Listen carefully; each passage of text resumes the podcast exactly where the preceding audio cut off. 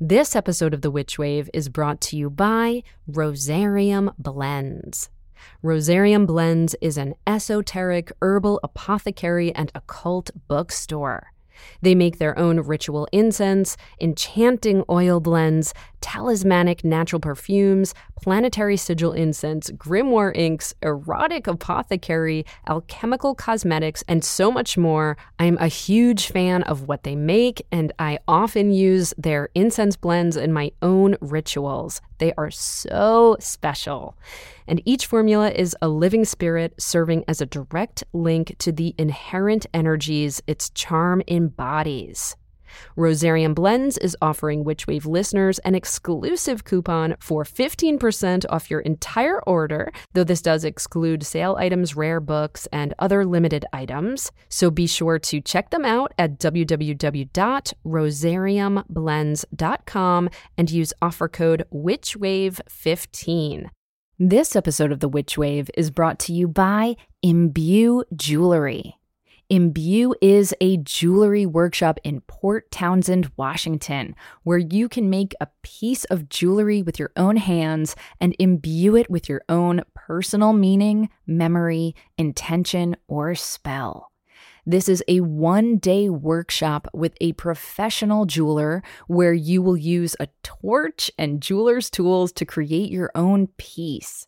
Common types of jewelry created are amulets and talismans to invoke power and offer protection, pieces to mark milestones, transitions, or personal lineage, daily ritual reminders, and more. The metals and gemstones used are ethically sourced, and you are welcome to include your own found objects. Learn more at imbuejewelrystudio.com and on Instagram at imbuejewelrystudio. And imbue is spelled I M as in magic, B U E.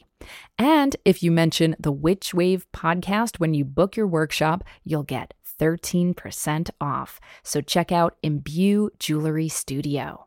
This episode of The Witch Wave is brought to you by Snowy Owl Tea. And I am so grateful that it is because they really, truly spoil me with their scrumptious tea blends, and they always send me their latest brews. My current favorites include Second Breakfast, which is made with lemon poppy seed and toasted oats, and their newest concoction, which is called Midnight Moon, which is an Earl Grey tea blend with lavender and vanilla. Snowy Owl teas are unique, handcrafted tea blends made with real fruit, fresh ground whole spices, full leaf teas, and blossoms. They are created with your health and comfort in mind using 100% biodegradable tea bags, and they happen to have some of the most beautifully designed packaging I have ever seen. Best of all, Witchwave listeners get 20% off orders using code WITCH. So order some super delicious tea today from www.snowyowltea.com. The world is filled with bewitching people, and you might be one too. Welcome to the podcast where art is magic, magic is real, and reality is stranger than dreams. I'm Pam Grossman, and this is The Witch Wave.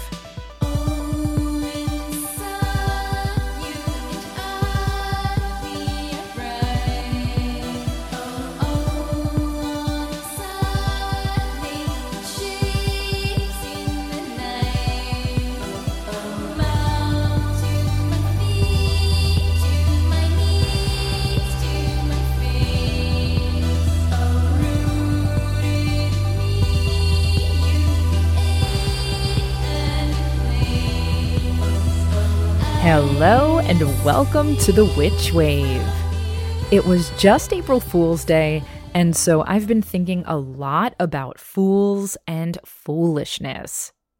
In tarot, the Fool card, or card zero, is the very beginning of the deck and you'll notice that in Pamela Colman Smith's iconic illustration of this card and many iterations of people riffing on her card, it often shows a person who is about to essentially walk off of a cliff.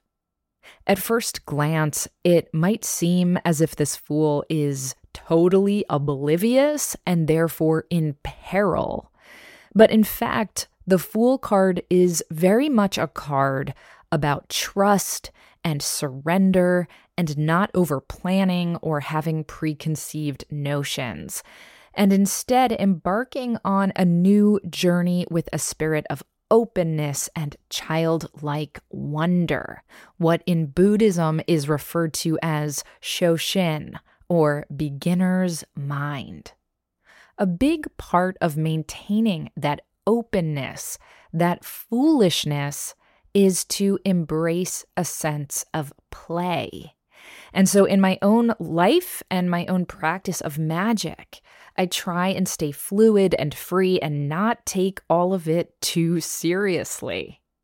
In my experience, spirit has a sense of humor and will often speak to us through unconventional means and nudge us to see things from a different perspective. And so, by embodying the fool, by keeping that open, playful spirit, I invite in more magic. I invite in more messages and I invite in a spirit of surprise and delight. Plus, laughter is just so fucking powerful. I know I've told this anecdote before, but I think it bears repeating that the best advice I've ever gotten to scare away a ghost is to flash it and laugh at the top of your lungs. I actually used this technique just last night because I was doing laundry in our basement and feeling a little bit creeped out. So I just started singing ridiculous songs really, really loudly. And whether or not it scared away any basement goblins, it certainly made me feel better. And I remember during the very beginning of the pandemic, when so many of us were terrified and housebound and unsure of what the fuck was happening, the first thing that made me feel a little bit better was watching endless episodes of the show Billy on the Street. And while this fake, raving, queer as fuck game show parody is not overtly magical, the healing and comfort and relief that it brought me was nothing short of sacred. So thank you, Billy Eichner.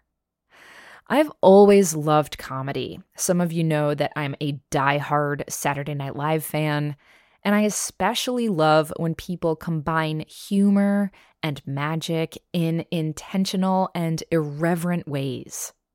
I adore Edward Gorey, and his Oracle deck, the Fantod pack, is a favorite of mine to pull from or have friends pull from whenever they visit. And I notice a lot of kids who visit us really, really love this deck too. And even though Edward Gorey's cards include such macabre and silly imagery like the waltzing mouse and the burning head, they give me a sense of mystery and mirth that just feels super liberating and inspiring to me, and also meaningful. And I get that same feeling from the work of today's guest, who is Evan Doherty of Arcane Bullshit. Though many of you might be familiar with the Arcane Bullshit Instagram account full of supernatural, old timey memes, I fell in love with the Arcane Bullshit Oracle deck early on. And you know what? I'm going to pull a few cards from the deck right now just to give you a sense of it. Okay, we have a skeleton eating a banana, the super horny porno owl, and the pantsless beekeeper. Yes, so excellent. Wow, I'm in for quite a day today, aren't I? I was so happy to talk with Evan about belief and skepticism, his various satirical art projects, and how he maintains his foolish, nonsensical sensibility. But before we get to that, first let's check and see what's come through on The Witch Wire. Who is it? Witches. Wendy writes Hi, I need some guidance and help. My best friend has thymoma, a rare form of cancer that's behind her heart. She's battled with depression for a long time. This is her second time with cancer, having first been diagnosed with uterine cancer 10 years ago. I think her physical heart and psychological heart are both hurting. I want to support her self love and self care so she can focus her energy to healing. I loved crystals growing up and studied their physical properties and was obsessed with their meanings. I decided to pull out my crystal books and formulate a plan from my crystals to help her heal and feel loved. I ended up going in the direction of an assemblage altar. I had a silver tray, yellow flowers to represent friendship, a heart shaped rock I picked up on a vacation together years ago in Iceland, a wooden feather I wood burned in the first grade, thinking about how it feels to hold and rub, and it also represents freedom from cancer, lightness for her heart, etc. And a beautifully illustrated tarot card for cheese fries. Unconventional, but when I presented her with this first draft altar, she was tickled. Could have been the cheese fries tarot, to be honest. Ha! From here, I'd like to build my own altar. I need a positive radiating center too. And continue to add to and upgrade hers. For whatever thoughts, direction, or guidance you share, I am grateful. Thank you. Hi, Wendy. First of all, I'm just so sorry to hear about your friend. And I'm so moved by the love and support that you feel called to offer her on her healing journey right now. And I also have to say that your email ended up going in a direction that I was not expecting, and I was utterly charmed by it. Because after all of this sincerity and hardship and care that you so beautifully express, you mention a cheese fries tarot card. And it just cracked me up. And I think that this approach, this spirit, this energy is really central to the helpful magic that you can bring to your friend and yourself right now. Because she is going through something so hard, and you are sensing that she could really use, in your words, some lightness in her heart. So, certainly, you can work with that concept of lightness and levity. And for that, I love working with the spirit of air. This is the spirit of flight, of laughter, of song. And so, you can certainly incorporate anything about levity and lightness into your altar. This can be incense. You already have a feather on there, which is perfect. You can use bird imagery, wind, and what just popped into my mind is yeast, provided you aren't keeping kosher for Passover right now, because yeast is literally about levity. It's how bread gets leavened. But just as importantly, I would love for you to keep incorporating that spirit of laughter. We'll call her the goddess of cheese fries into your spell work. What other elements that are funny and weird and left of center can you bring to your altars? This reminds me, speaking of humor, I listen religiously to the podcast Conan O'Brien Needs a Friend. And Conan frequently talks about how he worships at the altar of silliness. Now, I realize he doesn't mean that literally. He's just talking about how much he treasures silliness and foolishness in terms of the comedy that he admires and strives to create in his own work. But I'd love to task you with this. What would an altar of silliness look like for you and your friend? What makes you both crack the fuck up? What brings out the spirit of laughter, of levity in you? What or who can keep your goddess of cheese fries company? Because if you can add some more of that joy and relief and not taking shit so seriously into your spellcraft. I think it will bring both of you some much needed medicine in an otherwise all too serious time. So I hope that resonates. I hope your friend heals and gets healthier each day. And I hope you never stop worshiping at the altar of silliness in the days to come. Now, on to my guest. Evan Doherty is the creator of Arcane Bullshit, which is a project that encompasses a lot of things from merch to memes to the Arcane Bullshit Oracle deck, and now an upcoming book. Arcane bullshit is hilarious and offbeat and often juxtaposes vintage found imagery from mythology, biology, and history with surreal, absurdist captions. The Arcane Bullshit website states the following quote, Shitty nonsense for non serious people. Arcane bullshit products are not recommended for tugboat captains, sapient dolls, anyone born before 1860, pond goblins, or butlers. Unquote. Just to give you a sense of the vibe we're talking about here. The Arcane Bullshit Oracle deck is Evan's snarky, twisted send up of tarot with 106 cards designed by him, and he's been making these cards since 2011. He's also run two successful Kickstarter campaigns, one in 2018 and another in 2021. Actually, let's make it three successful Kickstarter campaigns because he just launched his third for the forthcoming Arcane Bullshit book, which is called Stop Looking at My Tiny Town. And he hit his goal almost immediately upon launching, though it is still going on as I record this. Evan's arcane bullshit illustrations and Instagram feed have a cult following, and I'm constantly sharing his work on my Instagram, not to mention Matt and I own a bunch of his shirts and posters and stickers and so on.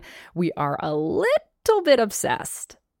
I'll also mention that since we recorded this conversation, Evan welcomed a new baby into the world, so congratulations to him and his family, and I hope the baby has a name like one of his arcane bullshit oracle cards. Here's a good one The Feral Nerd. yes. Evan joined me from his home in Toronto via Zoom.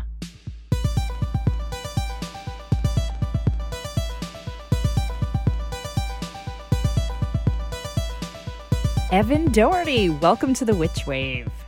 Hey, good to be here. it's so nice to have you here. Now, I was going to describe myself as a rabid arcane bullshit fan, but then I was afraid I was going to scare you. So we'll just say I'm a ravenous arcane bullshit fan. So I'm really excited that you're here. No, that's good. I'm excited to talk to you because I operate in isolation most of the time. So, like, hearing from a self professed fan will be really helpful. excellent. Excellent. Well, I am definitely that. So often I have artists on the show and I ask them to describe their work because translating a visual medium to an auditory medium is a bit of a challenge. For you, I think we have a double challenge because not only do I want you to describe your work, but it's also fucking funny and I feel like describing jokes immediately makes them not as funny. So I'm sorry in advance, but can you please describe arcane bullshit and the ethos and aesthetics behind it? Yeah, I'll give it a try. For me, especially, I feel like what I'm doing is constantly kind of evolving and changing. I'm fortunate enough to have lots of really wonderful followers, and every now and then someone will reach out to me and tell me a specific way that something I've made has resonated with them. It's always so nice to get that kind of feedback because I'm just barely aware that what I'm doing makes sense at all. Like to me, it doesn't quite make sense. I'm guessing at a lot of things. I'm just taking a lot of risks and putting all my weirdest thoughts out there. Yes. But yeah, if I had to describe it, it's gone through several iterations and transmutations. But right now, the majority of my work is kind of focused on my Instagram account where I'm scouring the public domain for sort of like weird imagery. And then I'm transposing either nonsensical or like vaguely relatable sentiments and phrases over top of those weird images. I tend to work mostly in black and white. I think that started with the Oracle deck because that was a project that I actually drew myself. And mm. It was kind of a limitation. I just didn't feel like I was that good at drawing and I didn't want to complicate it too much. So I just left everything black and white. Mm-hmm. And then I just sort of really enjoyed that aesthetic. And every now and then I'll add little touches of color here and there to things. But for the most part, it's black and white. And I've kind of got this whole process that I've perfected for like grabbing pictures from old books, messing with the contrast and the levels and the textures to kind of make them look even more beat up and old. And then putting weird text with weird fonts over top of them. Yes, yes. What first attracted me to your work is and I know you've expanded into a lot of other, we'll just call them like genres or styles, but you tend to often come back to images of mythology, witchcraft, the occult, and then kind of poke fun at it in this way that I find absolutely delectable. it's interesting because, you know, a lot of people I think when they maybe meet me at first, they think, oh, you're a practicing witch, and therefore I should treat witchcraft and spirituality very reverentially. But I'm very fond of using this word reverent irreverence. I love shit that pokes fun at witchcraft and magic and the occult. Like it's some of my favorite stuff because I just feel like we shouldn't take this stuff too seriously. And I also happen to think that silliness is sacred. so, hmm. anyhow, your stuff really appeals to me because of that. So, I thought I would talk about some of the, I don't know, I, I was going to describe them as like memes, but I feel like that's so trivializing to what you make. like, they're kind of comics, maybe, or I don't know, is there a better word that you use to describe the format? I think memes is okay because in so many ways like they are trivial and they are ephemeral mm-hmm. thing is that somebody just sort of like you know maybe you're on the toilet and you're flipping through your phone and you're trying to find like just a moment of entertainment like they really are these just tiny moments of entertainment and i'm churning them out so quickly too that i'm like i'm not compelled to think of them as these monumental important works either so i think meme is okay I think okay. memes are great. Okay, good. Yeah. I just I didn't want to offend your delicate artistic sensibilities there. So not too delicate. Excellent. So I'm going to attempt to read the text of one of your images. This is probably not going to go well, Evan, but let's give it a try just to paint a picture. This is an older meme of yours and it has an image of a witch in a cauldron. The witch is wearing a crop top that says witch, just in case you didn't know it was a witch. And the headline is Shit Witches Say. And this witch is surrounded by phrases like, I want to kiss bats and do sins. Big hat is good. Get your feet, get your feet off my sex log and I tell time using worms. And there's many, many others, but just to paint the picture of like this absurdist sense of humor that you have that just like cracks me the fuck up. I also love you have one that says, Here's something I should tell you, Evan. So, you used the word tiny moments earlier, and for some reason, my printer printed out my questions for this interview teeny tiny. and I was in such a rush to get to the studio on time today that I just kind of grabbed it. So I'm like squinting. I need like a magnifying glass or even a microscope to read some of this shit, but let me do my best. You have one that says, I miss the old mermaids who used to murder horny sailors and steal their treasure, which is excellent it looks almost like clip art, like old, you know, mermaids and manatees. And it's just festooned with details and images. And it just cracks me the fuck up. So, where do, uh, oh God, I can't believe I'm going to ask this question because it's so obvious, but I really do want to know, like, where do these ideas come from for you? Yeah, that's a good question. I think focusing so much of my time and energy on Instagram has kind of shaped the way that I work because it is a medium where nothing gets remembered. It sort of starts fresh every day. Somebody might go back and look at your old posts, but that feels very uncommon. So, like, you're constantly just kind of driven to churn out more and more new stuff. I used to spend a lot more time trying to conceive of an idea before I uh, committed it to images and words. So I would be inspired by something like a post that I saw elsewhere on social media, uh, and I would just satirize a specific thing that someone else was doing. Nowadays, my ideas are kind of more derived from the images that I find. Mm-hmm. Like the mermaids one, I had just collected a lot of really, really good old public domain imagery of mermaids and I just loved them. Like there's just some really cool old timey sea stuff that uh, I, I just had in a folder and I was like, this is amazing. I have to I have to use it somehow. I think I put together all the pictures first and then I was like trying to figure out the right combination of words. And to me, it's like if I overthink it, then I often kind of get overwhelmed and I'll lose the thing altogether. So I try not to overthink it. I try to just like spit out the first couple of things that come to my mind. Mm-hmm. Sometimes it's good sometimes it's not. Sure. But it's like something really freeing about just making so much content and you just don't even care if your ideas are good or not. When i go back and i look at an older post like that shit witches say one that was way more deliberate of a process and i like i drew the picture of the witch on that and all of those phrases i probably had this giant document and i called them all from that Mm-hmm. There was a little bit more research going into it and a little bit more just like uh, time spent sitting with my thoughts, trying to develop all of sort of the right things to comment on. More deliberation. Absolutely. But yeah, now I tend to rush things out a lot more. And the result is chaotic, but kind of more fun for me sometimes. Why is it more fun for you? Well, I was just about to say too, like when people are excited about the sort of giddiness of the stuff that I'm making, it's because they're responding to the fact that I'm having so much fun in the moment and I'm not second guessing everything that I do. And I'm just kind of in this state of play, I guess.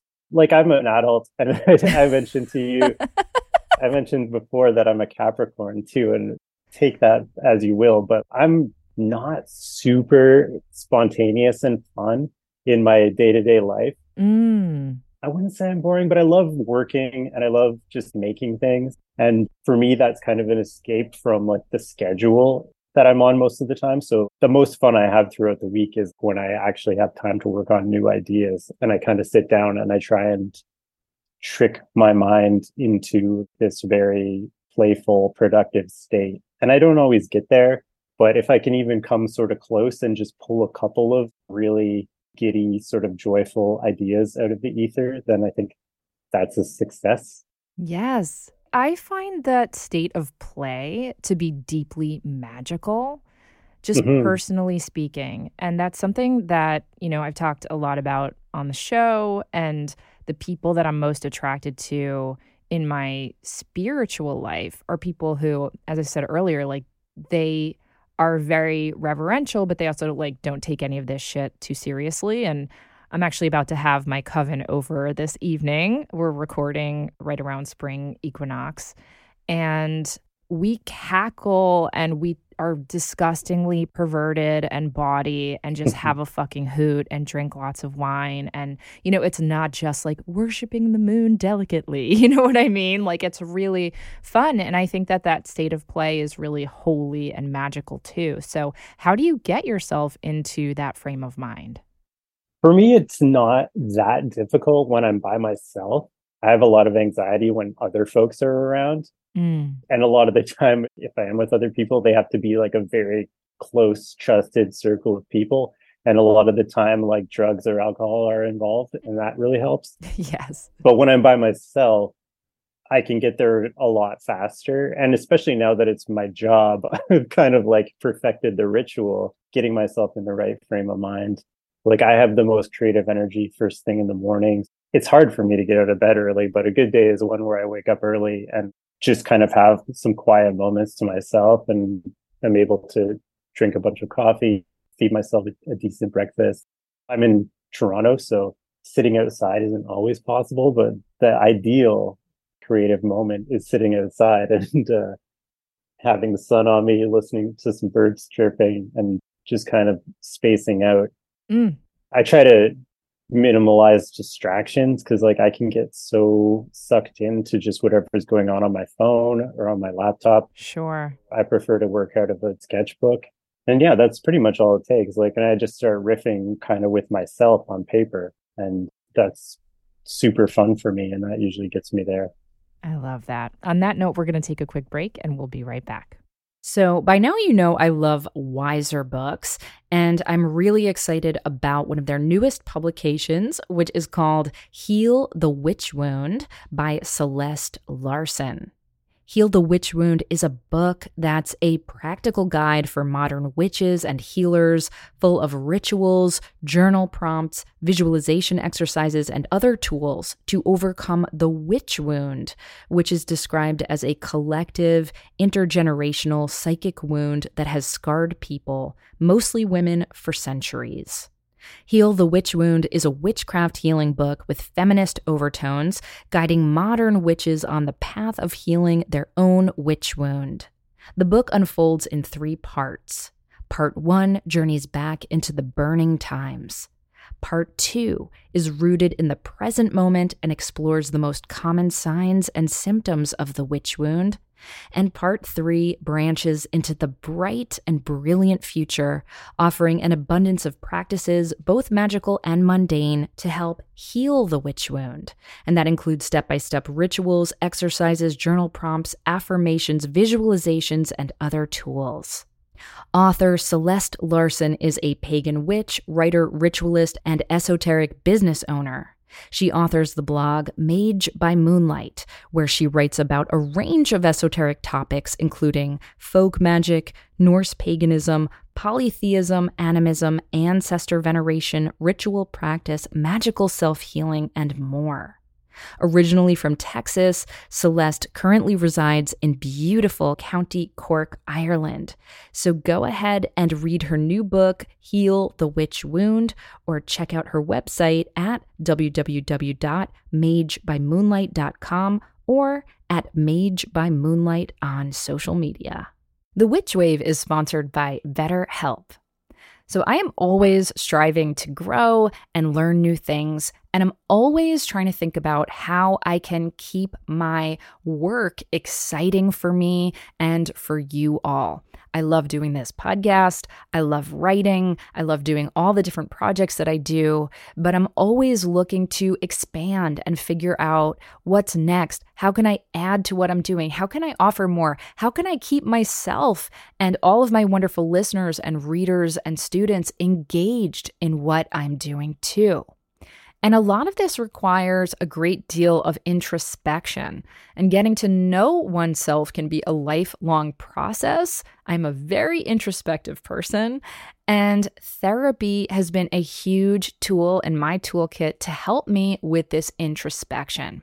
Therapy is all about deepening your self awareness and understanding because sometimes we don't know what we want or why we react the way we do until we talk through things with somebody else. BetterHelp connects you with a licensed therapist who can take you on that journey of self discovery from wherever you are. And I've been in therapy on and off since I was 14 years old. I'm in my early 40s now. So that's a long time. And it has helped me so much at every step of my journey to help figure out who I am, what can I offer, what is next. And a lot of what I talk about with my current therapist is actually around my creativity and how I can keep growing and evolving in a sustainable way. Therapy has been helpful for me in learning positive coping skills for when those times get stressful. It's helped me learn to set boundaries and it's empowered me to be the best version of myself. It's not just for those of us who've experienced major trauma or major rifts in our lives. Therapy is also beneficial to help us figure out how can I navigate my life in a way that's the most prosperous and healthy and joyful so I can keep going and keep growing. So if you're thinking about starting therapy yourself, give BetterHelp a try. It's entirely online. It's designed to be convenient, flexible, and suited to your schedule. And all you have to do to get started is fill out a brief questionnaire to get matched with a licensed therapist. And you can switch therapists at any time for no additional charge. Visit betterhelp.com slash witchwave today to get 10% off your first month. That's better, H-E-L-P dot com slash witchwave. Hi, sweet magical podcast listener. It's Amy and Risa here from the Missing Witches podcast. We wanted to let you know that we are getting ready for our annual May fundraiser for Native women's shelters. It's our third year. It's the fourth year that we've donated our proceeds, but the third year that we're doing this um, fundraiser. And it's become a community creation that we'd love to invite you to help us build this wave. Every year, we donate our own proceeds for the month of May from our Patreon at missingwitches.com. And then we started to put together a raffle with prizes donated by the incredible fucking magical artists, artisans, healers, poets, practitioners in our wide witch web web and it just got bigger. So, to participate in the raffle, just make a donation of $10 or more to the Native Women's Shelter of Montreal or to your own local nonprofit supporting Native women or Native people that's close to your own heart and home. And then just send the receipt uh, for your donation to missingwitches at gmail.com and you'll be entered in our great big prize draw. I think we do one entry for every $10 of your donation. So if you make a $100 donation, that's 10 entries, something like that. That's right. Yum. And to learn more about this project, you can check out missingwitches.com slash reparations, or again, email us at missingwitches at gmail.com. And oh my gosh, uh, and oh my goddess, and oh my, all the goddesses. If you are a listener interested in donating a prize, we are fucking thrilled to hear from you. So please email us, uh, same address, missingwitches at gmail.com, and we will be excited to celebrate you and share your work and join in this act of reparations and community love together. Thank you. Blessed fucking be. Welcome back to the Witch Wave. Today I'm speaking with Evan Doherty. So, Evan, earlier you mentioned in passing your Oracle deck. And this is a deck that I own and absolutely treasure. And I think a lot of people who are listening are going to be interested in how you came to make your own divinatory deck and what makes it different from other oracle decks and tarot decks that are out there. Yeah, I'm very happy to talk about that. I've thought about it so much. Some of the things that you've already touched on, like, kind of made me think about it because you're talking about reverence and things that should or should not be taken seriously. I'm 100% with you that, like, I don't really think that there's anything that should be taken 100% seriously all the time. I, obviously you have to uh, read the room, but uh, sure, there are probably bad times to not take things too seriously. But it's something that helps me to cope with the more difficult things. Is to kind of like skew your perspective and try and access what's really absurd about those things. So the Oracle deck started from a place of pure sort of I'm not going to say contempt or like bring it, bring it. You're not going to offend me. Go ahead. I was a lot younger and it was a lot snottier. The way that I sort of drew inspiration was through opposition to something. Sure. So it was like I went to art school, and art school is a really weird place where they try and teach you about how to compose artist statements and sort of justify this like very absurd work that you do. And a lot of that felt to me like bullshit. Yes. And the whole time I was there, I feel like all the work that I did was just kind of trying to make fun of that whole system mm-hmm. and trying to like make something that really confronted how stupid I thought everything was. And then coming out of art school, it was still where I was getting most of my fuel, finding things that I thought were really stupid, just kind of trying to take them apart a little bit. Mm-hmm. And so, yeah, with the Oracle deck, it, I think it kind of did start out from a place where I was just like, I don't understand tarot or cartomancy, divination stuff. I want to kind of just make fun of it. Mm-hmm. Obviously, as an artist, if you're spending a lot of time with something, you kind of get to a point where you're like, okay, this isn't stupid. I've dug deep enough into this now that I kind of get it. Okay. There's a lot more to understand than what I understood at first.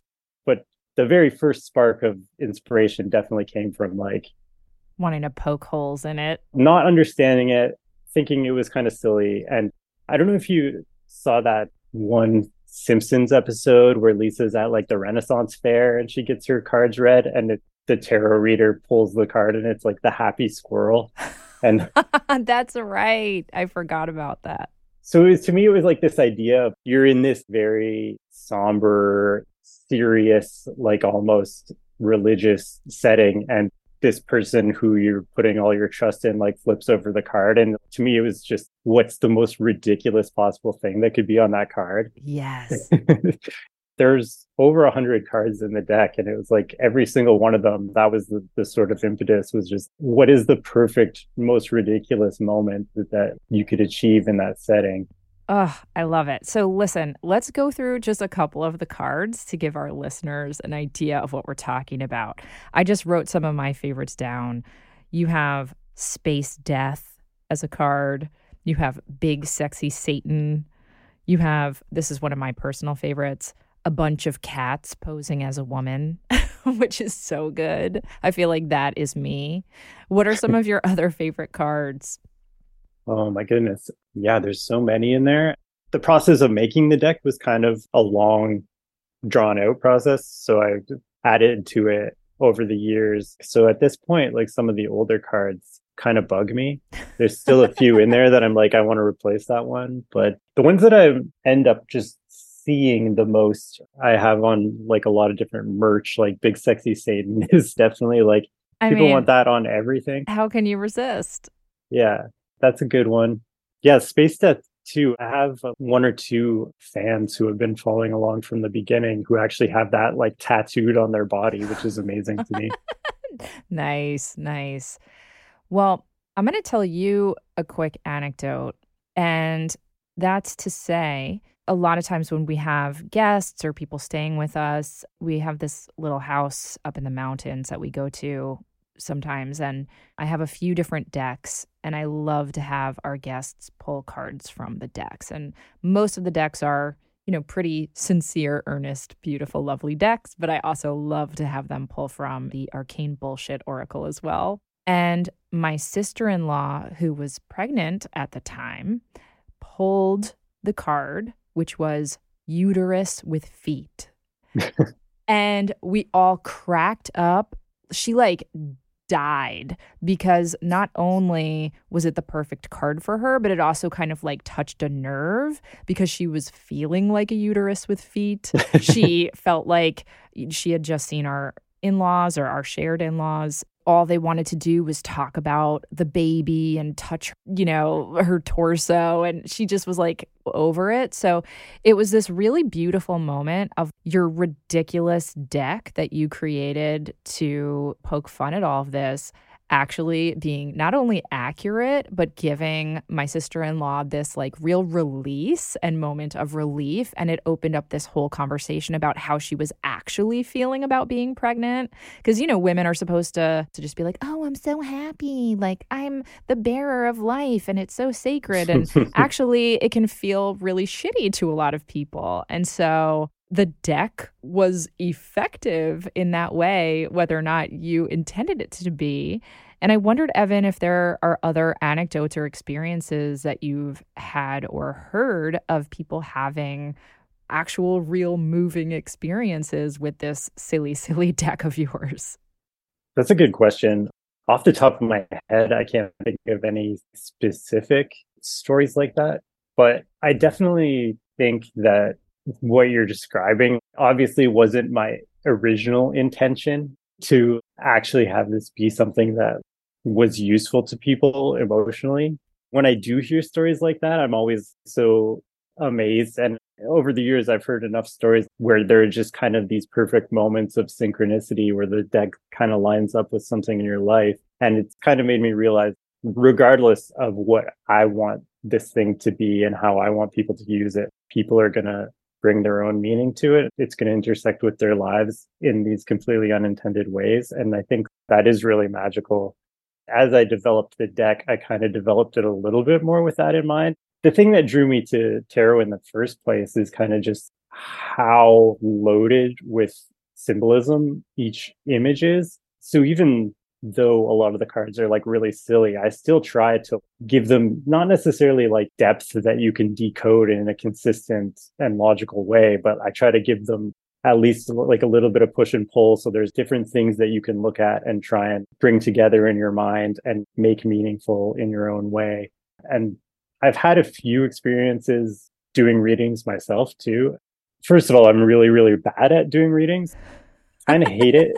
Like what do you mean? um, I think it goes to my social anxiety. If it were just me goofing around by myself or with like someone that I was really close with, I think I could probably get into that headspace. It's like that performative element of it where you have to kind of be on and you kind of have to think on your feet. Like I'm not great at it. Mm-hmm. I would like to take it away and go and think about it for two and a half hours and write notes and then come back with something really polished and composed rather than doing it spontaneously. But yeah, a couple times I have done readings because I'll go to shows to sell the deck, and a couple times people have hired me for events. And the one that I remember is I think it was Halloween, so everyone was drinking. And almost every single person, they sat down like grinning and just giggling over the deck. But by the end, they were pretty much crying. Like everybody, like because they were all drunk. So many people found something really serious and important to them that was being sort of called out. Called out by the cards. Yeah, exactly. And for whatever reason, wanted to get vulnerable in a bar on Halloween. Oh my goodness. Listen, Mancy's you know, any kind of divination, whether it's chiromancy or tasseomancy or oomancy or bibliomancy, you can do divination with anything, right? Books, tea mm-hmm. leaves, entrails of dead animals, birds. And so I think, of course, you can do divination with a deck of 106 very silly cards and some meaning or some message can come through. Like, I don't think the gods or spirit or source or whatever you want to call it, I don't actually think they care what we use. I think they're just like, great, that's the deck. Cool. I'll work with it in this other way then. I mean, that's just my opinion. And certainly we can also just chalk it up to chance and randomness and people bringing meaning to whatever they're confronted with, but it's still effective either way. Yeah, absolutely. And I think, like, even just me going through the exercise of spending five to 10 years or however long it took me to make this deck, deliberately trying to think of 106 distinct, very jarring and bizarre images. I think it ensures that there's going to be something there that kind of resonates with somebody on some level. Absolutely. Was it cathartic for you to make? Yeah. I had a friend of mine last week asked me to come in and like talk to his class of illustration students. So I've been through this story a few times recently, but like he encouraged me in this presentation to not describe anything that happened to me as luck.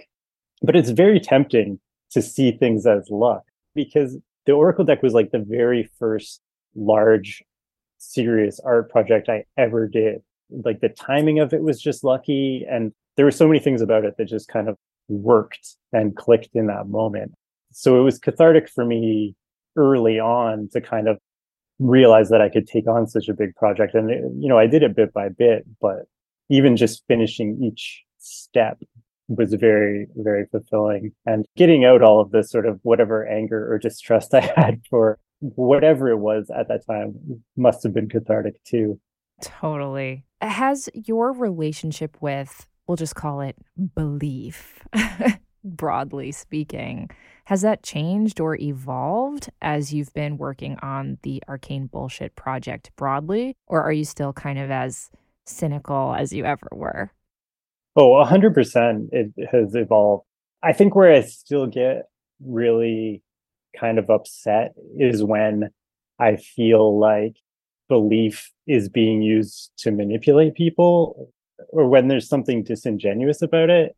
You know, obviously, like this past decade, we've seen occult type stuff sort of being seized upon by corporations to sell people things and that kind of stuff I still feel angry about and I still want to make fun of. Mm-hmm. Um, and conspiracy theories and all of that shit. Theories. Yep, yep, yep. Yeah, when it's just sort of being used to sort of pry open people's hearts and minds and wallets to like get them to participate in something there's definitely an ickiness to it, but it can be a pure and non evil thing. And I definitely appreciate the value in people's beliefs more and more. Excellent. On that note, we're going to take another quick break and we'll be right back. If you've been listening to the Witch Wave for a while, you know by now that I am absolutely infatuated with Mithras Candle. Mithras Candle was one of my very first sponsors when the show launched over five years ago. And they are still one of my very favorite sponsors because their candles are so gorgeous, so magical, and so thoughtfully made. These pure beeswax lights are inspired by the modern science of photobiology, along with ancient pagan practices and cosmic mysteries. Mithras candles are handmade by my mythic and scientific pals in Philadelphia, and they come in traditional golden yellow and sensual black hues with unique colors and collaborations popping up seasonally. You will be absolutely obsessed too once you experience the beautiful Byzantine hand dripped style of a Mithras candle and their honeyed floral aroma. Go to mithrascandle.com to pick up the perfect candle for your most magical moments or to simply infuse the mundane with something sacred. Witchwave listeners get 18% off their first order by using offer code WITCH at checkout. That's offer code WITCH at M as in magic, I T H R A S candle.com. Black Phoenix Alchemy Lab is a specialty fragrance house currently celebrating its 20th year, now based in Philadelphia. Black Phoenix Alchemy Lab specializes in formulating body and household blends with a dark, romantic, gothic tone. And over the years, they've collaborated with so many of my heroes, including Neil Gaiman, Guillermo del Toro, and the Jim Henson Company. They continually return to inspirations drawn from history, mythology, literature, pop culture, and fine art. And they have a sister store called Twilight Alchemy Lab that creates oils blended and consecrated specifically for use in witchcraft and ritual magic. Keep up with their latest seasonal perfume releases by looking them up on social media. And Black Phoenix Alchemy Lab also now has a YouTube channel where they share scent reviews, announcements, and original video art. Perfume archives and customer reviews going back many years can be found at the fan run bpal.org web forum. And of course, you can order all of Black Phoenix Alchemy Lab's decadent perfumes, oils, and more at blackphoenixalchemylab.com. Would you like even more Witch Wave? Do you wish you could hear from me and my other bewitching guests on a weekly basis? Then come join us on Patreon, where you'll get bi weekly bonus Witch Wave Plus episodes, ad free Witch Wave episodes, and detailed show notes for all. Rewards for some tiers also include magical merch and contests where you can win Witch Witchly prizes each month, as well as early heads up about my workshops before they sell out. And all backers get access to our exclusive digital coven, where I lead monthly online rituals and where you can connect to a community of other wonderful Witch Wave witches around the world. So head on over to patreon.com slash witchwave and sign up. It's a fabulous way to get more magic in your life and to support the show. Thank you so much. Welcome back to the Witch Wave. Today I'm speaking with Evan Doherty. So, Evan, we were talking broadly about belief. I also want to talk about your influences. Who, whether artistically or comedically, are some of the inputs that you have ingested as a younger person that might have whether overtly or covertly influenced the arcane bullshit project and aesthetic? Oh, that's a good question. Now it's so much harder for me to pin down my influences because it's the kind of sea that I'm swimming in is just Instagram and there's just so many creators that I follow and I'm just picking up so many little bits of things that I like here and there. Totally. Earlier on, there might have been some more specific kind of references that I was making. Like, I was curious if you were like a Monty Python fan or a Kids in the Hall fan since you grew up in Canada, or like, is there anything just comedically that you just loved as a kid that might be leaking its way into your project? Oh, a hundred percent. Yeah. I'm definitely always been like a huge sketch comedy fan. Same, same. So yeah, like Monty Python, Kids in the Hall. The thing that I love about sketch comedy that comes out a little bit in my work is when you're making like a sketch, there's no sort of like predefined format for how long it has to be, whether it has to have like beginning, middle, and end. So people experiment a lot. And the kind of variety that you get in a comedy sketch is just outrageous. And I would even say a good 70 to 90% of comedy sketches are bad. Yeah. They tried something and it didn't fully work, but I've always loved just the fact that they're trying. And that's definitely like a headspace that I try to get myself into. Like, this doesn't really matter. You can just try a million things. And if something kind of works a little bit, then you can build on it or try it again. So it's kind of like eradicating your fear of failure, if you will. Yeah, absolutely. And that's a very strong fear in me. And this whole arcane bullshit endeavor has kind of been just something that I've been building on step by step. Because I think if somebody had said to me at the very beginning, you're going to do XYZ and you're going to make all this merch and you're going to ship it to people out of your garage, you're going to have to buy enormous boxes full of envelopes. I would be like, no, thanks. I'm not, I'm, I'm totally. not going to do that. That's, that sounds terrible. Yes. Shipping is a killer. It is a fact. yeah. And I spend way too much time just thinking about logistics right now, but I wouldn't have taken that leap. And I probably would have failed at it too if I had found myself just suddenly in the deep end of all of this. But I've structured it in such a way that it's like I create a safe space where I can kind of mess around and play with ideas. Something kind of like resonates with somebody out there. I get kind of an idea that this might be something people want to see more of, and then I'll build it into a bigger product. Mm-hmm. Mm-hmm. Were you raised with any encouragement, whether it's artistically speaking, comedically speaking, or spiritually speaking, or any combination thereof? I'm just so curious about your family life and your background. I'm at the age now where I like to try and imagine things from my parents' perspective a lot more. 10 years ago, if you'd asked me that question, I would have been like, absolutely not. Um, like my, my, my family was pretty like boring white middle class family in a small town. Mm-hmm.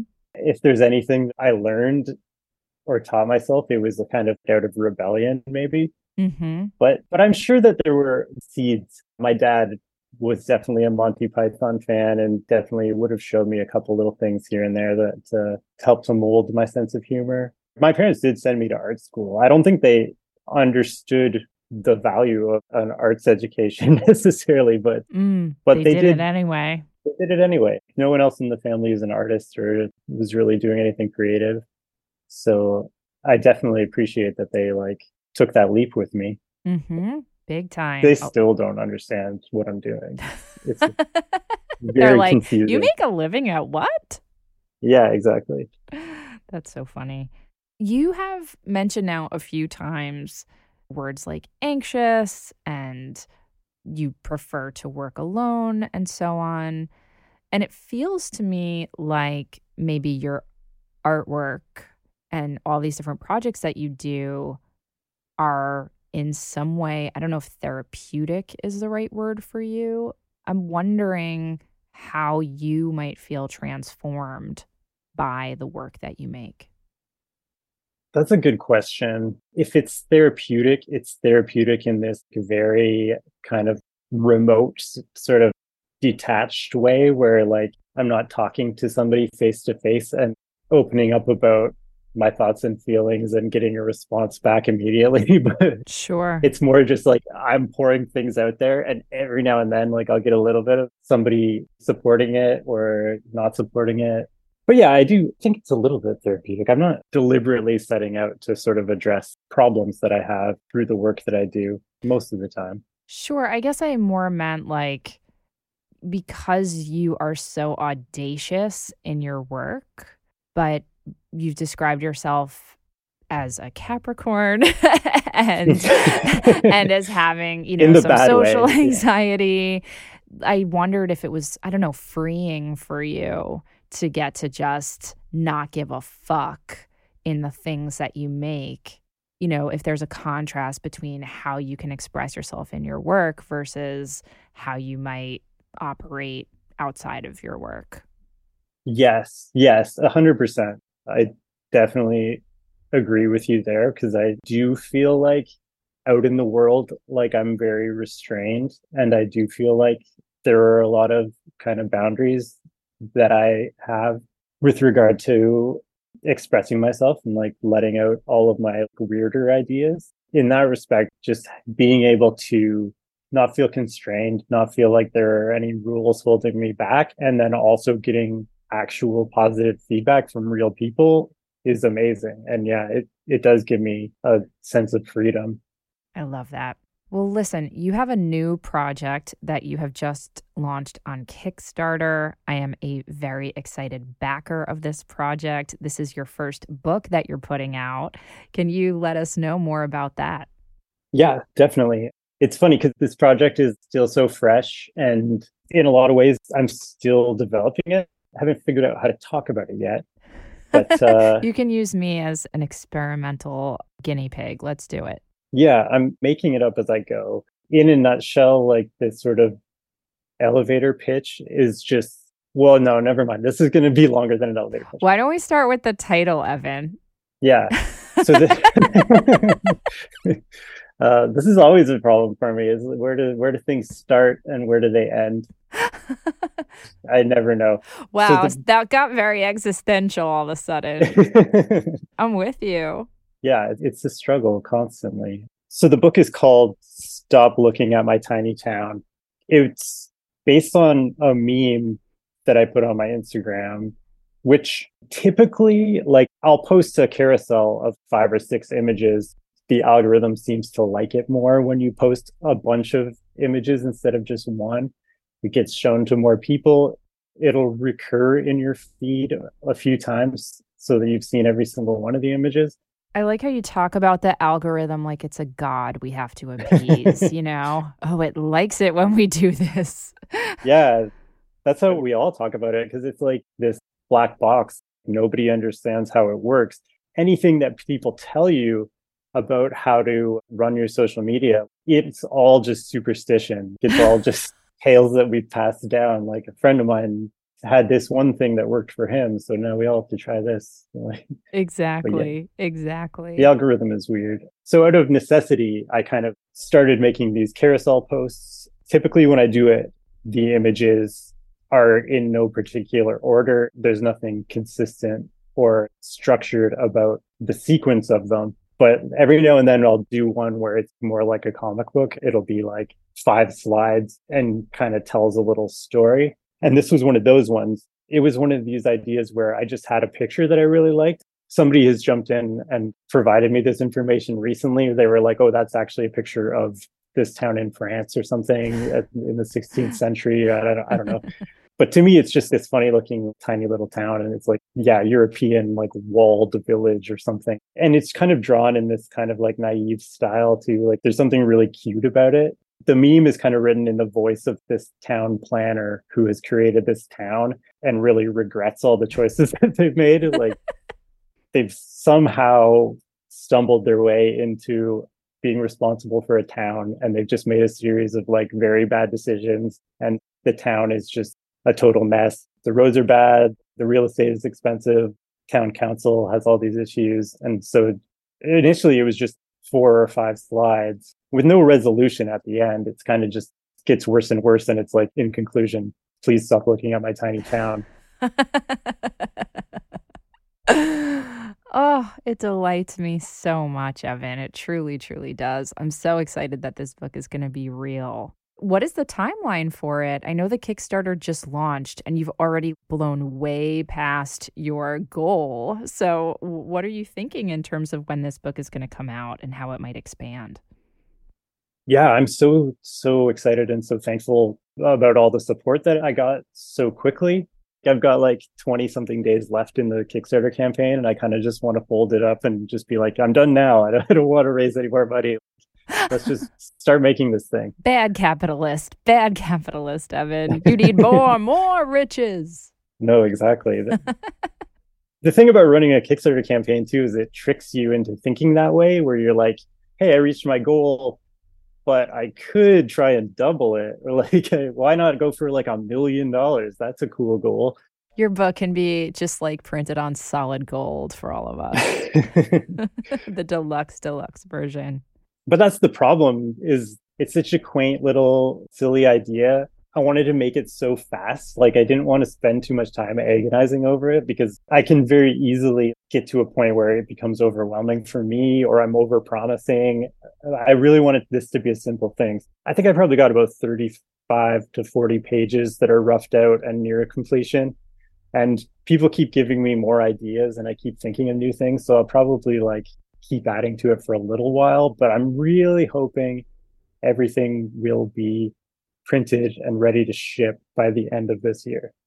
Awesome. Awesome. Well, I cannot wait to get mine. I'm also getting a town flag, apparently, and like all kinds of other goodies. So, congratulations on blowing through that goal. And I know that listeners are going to be really, really excited to get a copy as well. I would be remiss if I didn't mention on my husband Matt's behalf that he's obsessed with you and he wears your On My Way to Cry Near a Lighthouse shirt, like probably way too much. and he also loves your Desperate Times Call for Despair shirt which he finds incredibly cathartic considering all of the desperate times that we're currently in. And it always is a real conversation starter, we'll put it that way, when he wears it out and about. So, yeah, we're just huge, huge fans over here. And I just can't wait to see more of what you do. For those listening who would love to connect with you and buy your merch and your book and see all your wonderful occult weirdo memes, where can they find you? I'm all over the place. You're like air, baby. yeah, that's right. Just walk out your front door. I'll, I'll be there. I'm on Instagram at arcane bullshit. Arcanebullshit.com is the store. Like I said, I was in my friend's classroom the other day. For some reason, we got into like his students wanted to critique my website and they were like why is there no about page? This doesn't tell me anything about you. It just hits you with buy my merch just right on the front page. I could do a little bit more storytelling. I'm sorry. The, the website is not the most exciting place right now. I have bigger ideas for the future. Well, you made up for it with your Canadian sorry right now. So I'm very, very delighted as a Canadian, I, I have to apologize at least once every time I do a public appearance. well, I'm so happy you hit your quota. yeah. Evan, it is such a delight to speak with you. I absolutely adore everything you make. I'm so grateful for it. And I'm so thankful that you were on the Witch Wave today. I hope you come back soon. Amazing. Yeah. Thank you so much for having me. That's it for the show. Thank you again to Evan Doherty for sharing his outrageously wonderful arcane bullshit with me. Do you have questions, feedback, need some witchly advice, or just want to share something magical that happened to you recently? Drop us an email at witchwavepodcast at gmail.com. We'd love to hear from you, and you just might make it on the Witchwire. The Witch Wave is a Phantasmaphile production written and produced by me, Pam Grossman. This episode was recorded and edited by Josh Wilcox and myself. Our theme music is the song Hand and Eye by Lycanthia. Our new Witchwave logo was designed by Thunderwing. Special thanks go to Matt Freeman, Laura Antal, and Cece Pascal. You can check out information about this and other episodes on our website and now buy Witchwave merch at witchwavepodcast.com. Please subscribe to us on your favorite podcast app and give us lots and lots of sparkly stars. It really, truly makes a difference and helps other people find the show. You can follow us on Twitter, Instagram, and Facebook at WitchWavePod, and you can check out my witch emoji for iPhone by going to witchemoji.com or downloading it in the App Store. Please consider ordering my book Witchcraft and or picking up my book Waking the Witch, which are both available everywhere now. And if you want more Witch Wave or you would just like to support the show, please join us over on Patreon. That's patreon.com slash witchwave. Thank you so much for listening. Witches are the future. I'll catch you next time on The Witch Wave.